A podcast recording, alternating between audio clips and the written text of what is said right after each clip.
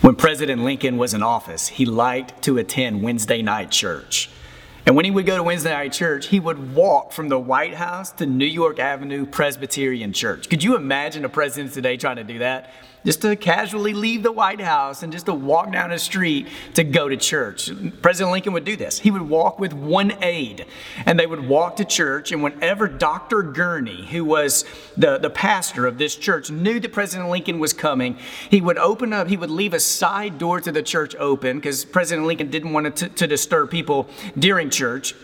And President Lincoln would go into the pastor's study, would crack the door to where he could hear what was going on, and he would listen to everything, and then he would leave and go back to the White House. And there was one Wednesday night, President Lincoln left church, was walking back, and his aide said, What did you think of the service tonight? What did you think of the sermon? And President Lincoln's response was, It was the, the, the content was excellent. The delivery, he was very eloquent. You could tell he worked really hard on the message. And the aide said, So you love the sermon? And President Lincoln's response was, No. And the aide said, What do you mean? You said that the, the content was excellent, the delivery was eloquent, and that you could tell he worked really hard on it. And President Lincoln responded with this Yeah, all that is true, but he left out one important ingredient. He never asks us to do something great. He didn't ask us to do something great. And I love that story because anytime I step up in front of people, I mean, there may be Sundays I'm not calling people to do something great, but I do want to call people to do something, or I want to call people and remind people that we are a part of something great. That, that you're, God isn't calling all of you to do something great today or to be a major hero, but He is calling us to remind ourselves that we are a part of this story that is great. So that's why a lot of times when I step up, when I remind myself for places like Romans 8:11 that the same power that lifted Jesus out of a grave is upon us. I try to remind myself of Ephesians 3, 20 and 21 that this, uh, this unbelievable power from God is upon the church to do great things. So today I want to talk about vision. Today, we're going to unfold, we're going to lay out in front of the Sycamore View Church the future vision of our church. This is a vision that's going to guide us for the next few, the, the next couple, or the next few years. And for those of you who may not be a part of the Sycamore View family, I want you to hold on with me throughout this message because I'm not just talking uh, only to the Sycamore View Church, but I'm talking about this story of God that's so powerful. I think there'll be something where you can, you, you can take from this as well. I, uh, before I go on, I hope everyone's doing well right now. This is the 10th Sunday that we're in this format. So even if you're watching somewhere else throughout the nation or throughout the world, we're all going through the same things. And I just want to remind you it's okay to not be okay. I don't know how your heart is, I don't know how your mind is, but I hope you're okay right now. And if you're not, don't be afraid to reach out to someone for help. I hope you're doing the small things like washing your hands, just to, to have good hygiene, to stay safe yourself. Uh, uh, someone, I, I saw this, maybe you've seen this online. They say when you're washing your hands, wash your hands like you just cut up a hot jalapeno and you need to put your contacts into your eyes. That you wash your hands so well that, that you know it's not going to hurt. Uh, vision changes sometimes. Within a church, within an organization, within a business, sometimes visions change. We had a vision that carried this church from the early 21st century all the way up to 2011, and we've had a vision in this church from 2012 all the way now to 2019 and now into 2020. And it was a vision that centered on God's restoration. But sometimes visions change, and this is okay. When visions change, we need to remind ourselves there are some things when it comes to the church, or some things when it comes to faith that don't change. The work of Jesus doesn't change, the gospel doesn't change. The Great Commission at the end of Matthew 28, it doesn't change. But there are some things that do change, and here's why. The obstacles for the church are always changing. And because obstacles change, because the enemy's tactics often change, our strategies change. And this is exciting to me. This means that God is still just as creative as God has ever been. And, and if it wasn't true, then I think the way the New Testament would have gone is you would have Matthew, Mark, Luke, and John that tell you about Jesus. You would have Acts that tells you about the church. And then you would have one more book that told you, hey, this is the way the church needs to act and behave. And, and that's all you would need. But instead, the majority of the New Testament is written to specific churches in specific towns and cities, dealing with specific issues. And this is the way it still is today. There are obstacles, and we're in need of strategies that, that are able to combat whatever obstacles surround us, to keep us connected to God, and to remind ourselves of what, what our mission is. L- let me break it down like this. When it comes to our faith, the what is timeless. The what Jesus has accomplished it's timeless. The why of our faith is something that needs to be revisited and remembered. Why are we in this? But why are we why are we doing this? Why are we a part of this? But the how and the where are always changing. How we live this out and where we live this out. These things change. They change every decade. They change every few years. They change from when you were 16 to when you're 22 to when you're 40 to when you're 70. These are things that change. So, we're going to lay out a new vision in front of the church today, and here's the future vision that we're living into as a church. And we believe now is the time to do this. We don't want to wait until we're on the other side of COVID 19 to lay this out. We don't think that's the way vision works. It's not that let's wait until we get healthy and then let's paint a new vision for the church. It's right now while we're going through this, let's do this to remind ourselves we are a part of a bigger story. And here's the vision statement that we're moving forward with in the life of our church. Sycamore View Church exists to awaken people to the greatness of Jesus. As the Holy Spirit works to awaken us to all the ways God is restoring our world, we respond with joy, adventure, and courage. Through core values and commitments, we strive to align our behavior and actions with what it is God wants for people, Memphis, and the world. We join in the awakening. Our theme moving us forward is awakening. That God is waking us up and God is bringing us to life in every way imaginable. That God is not just waking up individuals, God is waking up an entire community. This isn't just a matter of God opening our eyes to see what is in front of us, it's giving us vision, awakening us to a vision of God that can only be fulfilled through God's intervention. Now, here's the thing every single one of us wake up every day of our lives. Some of you, let's be honest, you wake up multiple times every day. You wake up after you sleep at night, and you wake up from one, maybe multiple naps you take during the day. And we all wake up differently, right? Some people choose to push the snooze button multiple times. Some people wake up and they don't even need an alarm. You just wake up and you're ready to engage the day. I wake up differently than my wife and my two boys. Now, I don't consider myself an early riser, but when I wake up in the morning, I wake up and, and I don't I don't hit snooze. I get out of bed and I'm excited, and usually there's enthusiasm and there's a song on my heart, and it drives Casey and the boys nuts because most mornings I make up my own songs and it could fit any genre that's out there. I come up with my own lyrics. I'm trying to get Casey, I'm trying to get the boys up and moving, and there's a song on my heart. And a lot of times, the way I wake up and embrace a day is like, man, today is May 17th, 2020. We've never seen this day before. We're never to see this day again. This is a day to love. This is a day to do something great. Who's with me? And usually my family's like, Josh, the enthusiasm, you've got to tone it down.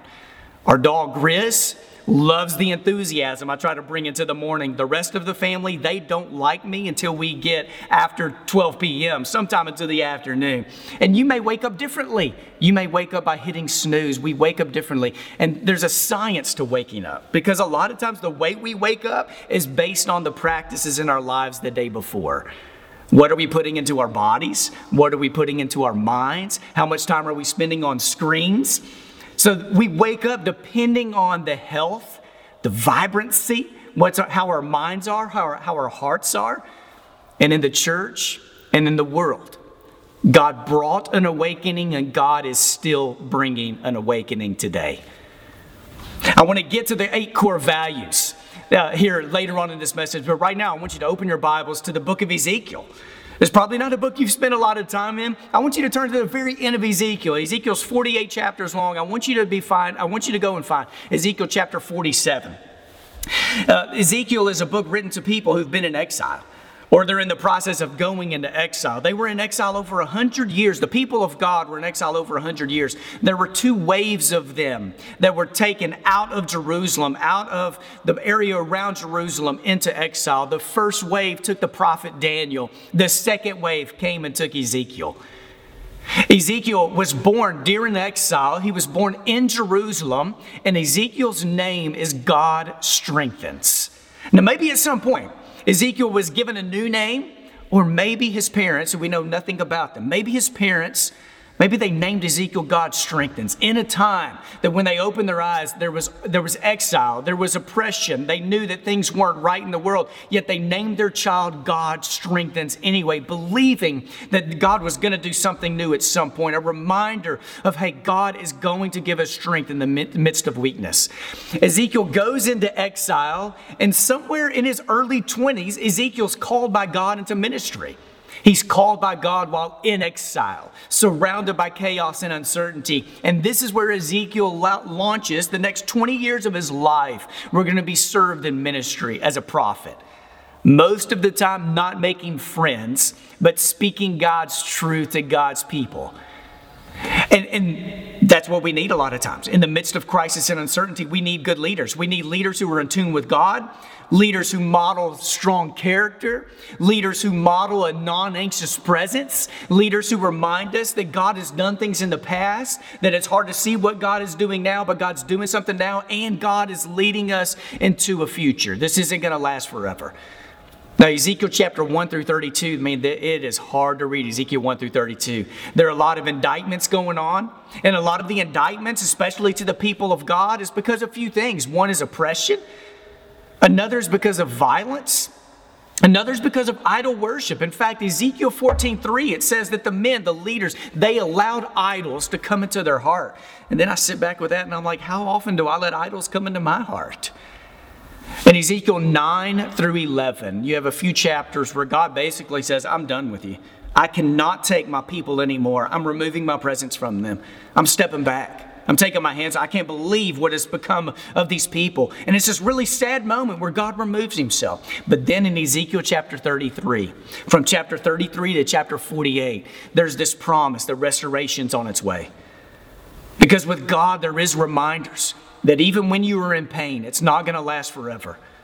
This isn't going to last forever. Restoration is on its way when God is not going to let the enemy win anything, when God is going to take back what is rightfully God's to own, when God's going to come and do a free, there's going to be a fresh move. God's going to come and give us a new heart that God's not going to let his people suffer forever. It's not going to be eternal. Restoration is on its way.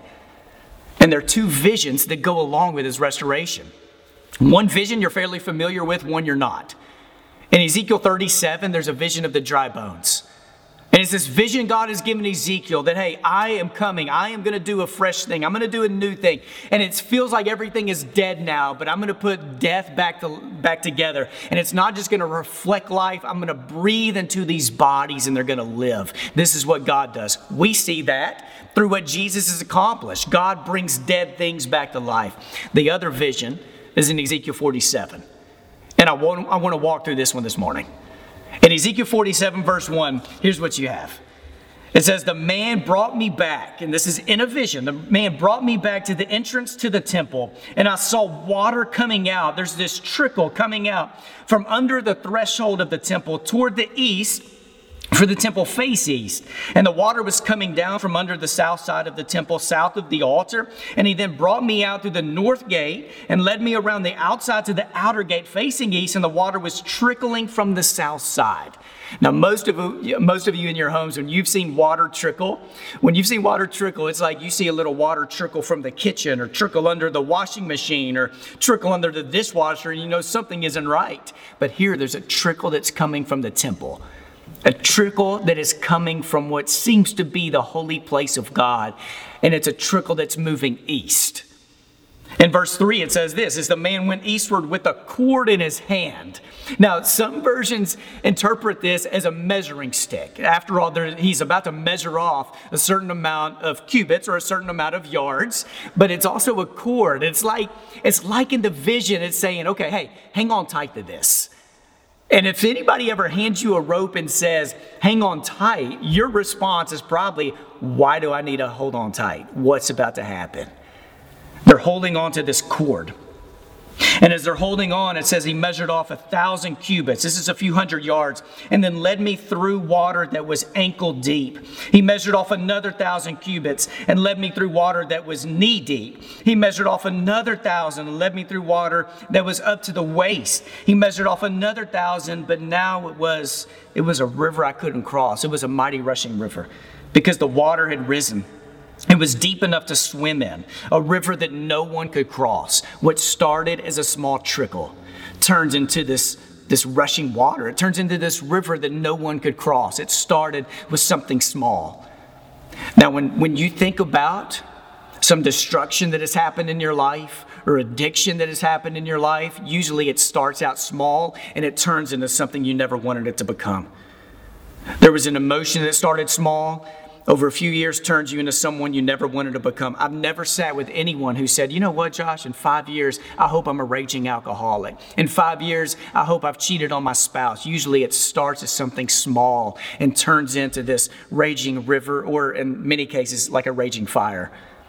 But it works in the kingdom of God this way too, that a lot of times God starts with something very small and turns it into a rushing river that's going to bless the world. A lot of your conversions to Jesus, it started out with something small. It was one person who chose to invest in you.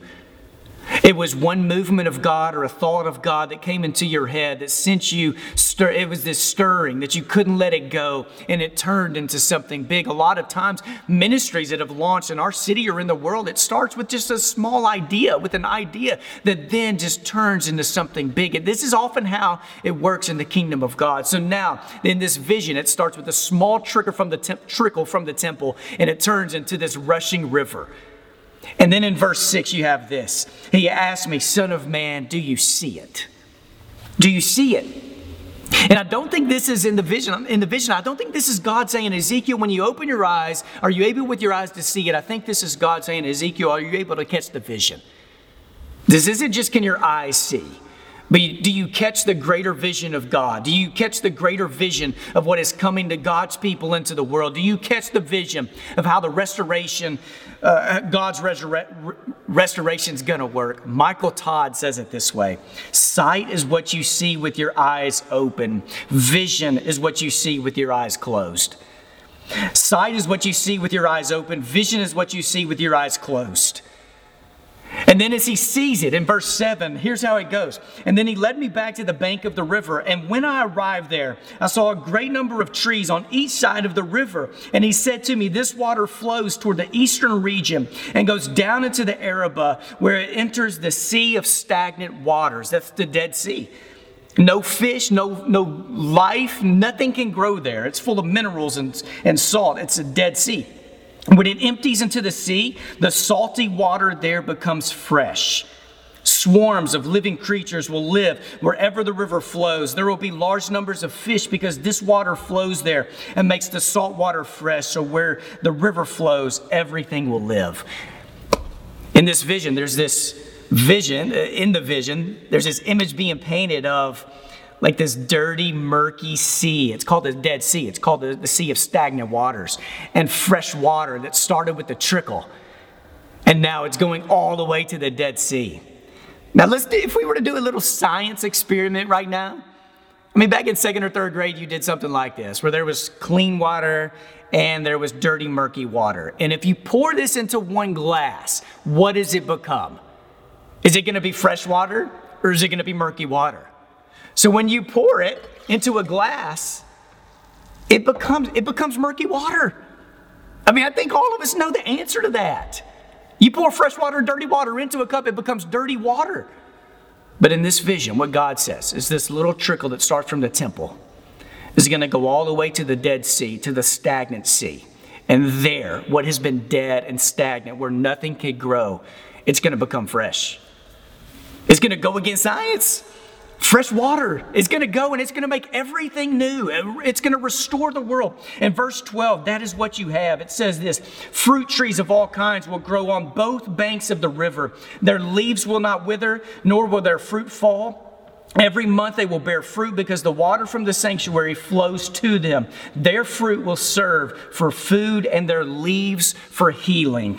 The small thing in the house of God has grown fruit that will bless and nurture the entire world. The small thing from the house of God, the small thing from this group of people called the church, the small thing from this commitment when we are together goes forth and blesses the world.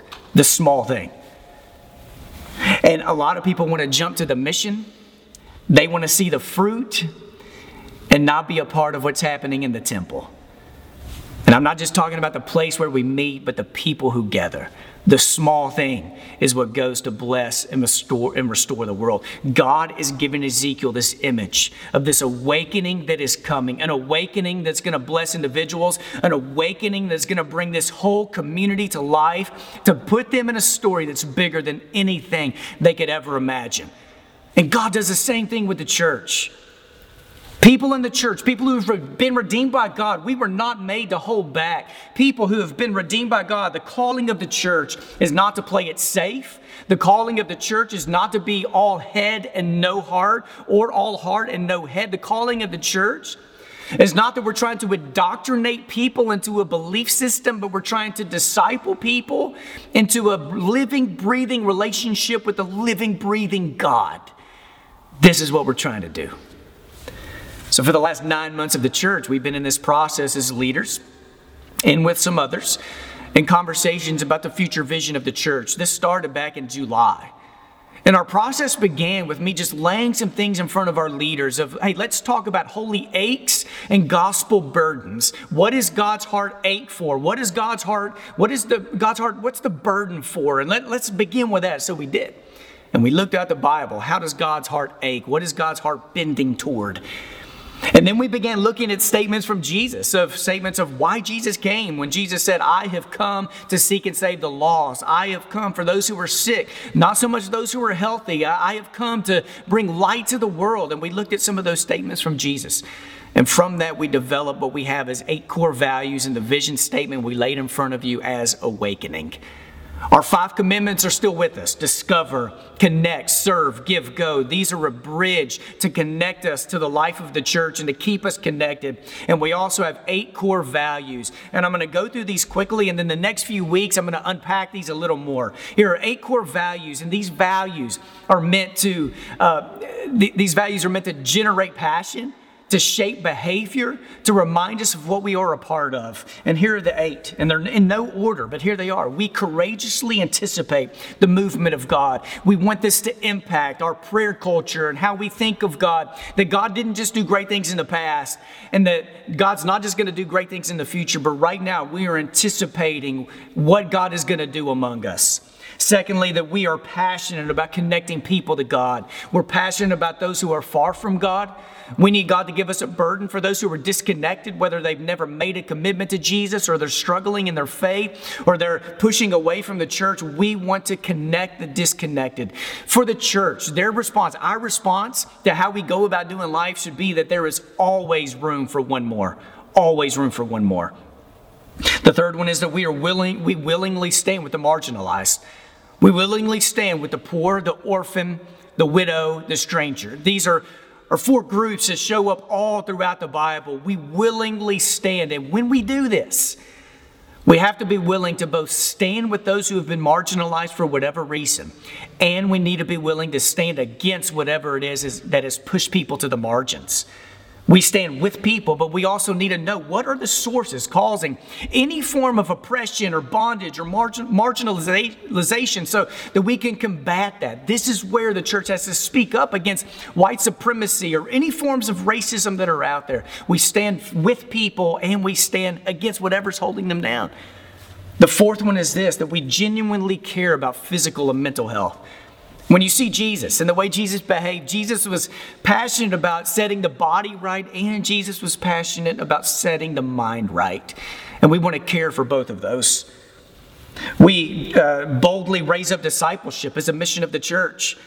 That we raise this up as the bar. This is we for us to function the way Jesus wants the church to function. We have to help raise the bar on what it means to be a follower of Jesus. We we boldly hold this up as the mission of the church. We are honored to carry the ministry of reconciliation. We want to be a multi generational, multi ethnic, multi socio-economic church. And if we commit to do this, as we have for a number of years, this is hard work. And we've got to be willing to dive into it, and there's nothing else I'd rather be a part of. We strive to give, give the next generation a compelling story to live into that whoever, there's always going to be another generation. We want to give them a compelling story of God to live into. And last but not least, we are a restoration movement. We're not a preservation movement, we are a restoration movement. So, with a vision in place, with our five commitments, with our eight core values, we want to press into the future to be a part of something bigger than we could ever imagine. This is, this is God. We, we need a vision that can only be fulfilled through the, through the work of God, the intervention of God. So, as the vision says to Isaiah, or Ezekiel, in Ezekiel 47, can you see it? Ezekiel ends like this. If you look at the very last verse of Ezekiel, because a lot of Ezekiel, there's a question of, okay, has God removed himself from us? Where did God go? Is God around? And Ezekiel ends with this that when this restoration comes, the last verse says this. They'll say that in that city, the Lord is there. The Lord is there. Where the awakening is happening, the Lord is there. Where restoration is happening, the Lord is there. So some of you may need to think today. When it comes to going into this movement of God, like the vision says, are you ankle deep? Are you knee deep? Are you waist deep? Are you willing to be all in? Because sometimes we may be knee deep and waist deep, and we're like, well, we're further along to where other people are, but God is calling you to be a part of this mighty rushing river that starts as something so small but turns into something that blesses the entire world. This is what God is calling the Sycamore View Church and His church all over the world to be about. This is what Jesus did for us. So, right now, I want to invite you to respond. If there's any way we can pray for you, if someone right now, you're like, man, I've been standing on the bank for too long. It's time for me to make this commitment. We're asking for you to respond. You can reach out to the church. You can respond right now in the comment section. You can find our help form that is on our website, and there are boxes you can check, or we can follow up with you and, and talk a lot more about what it means to be a follower of Jesus. Jesus was fully committed. And here we're going to transition to communion here in just a moment. We invite you to take the bread and to take the cup. And this is something you can do right now with all of us, and it may be something you hold off on if you're there with the family. You want to take more time with this. Wait until this worship service is over and then spend a few more moments in this. But at the cross is where we see Jesus didn't just have eyesight, Jesus had vision. He saw the pain, he saw the people who were mocking him. He saw the people who were weeping, but the vision of Jesus saw that there was something bigger happening that was going to change the world. And now, with this bread and with this cup, we remind ourselves Jesus did it. He changed the world, He brought restoration. And now, with this, we're reminded of our commitment to Jesus and that this commitment is calling us into this mission as well. Can you see it? And let's be a part of it. Let's pray together. God, with eyes closed, heads bowed, hearts and hands open, we ask that you bring us to life in every way imaginable. Awaken us as a community, awaken your people all over this world to see that we are a part of a bigger story right now, this day. It is unfolding. And I pray that you give us the courage and the boldness to live into it. In the name of Jesus. Amen.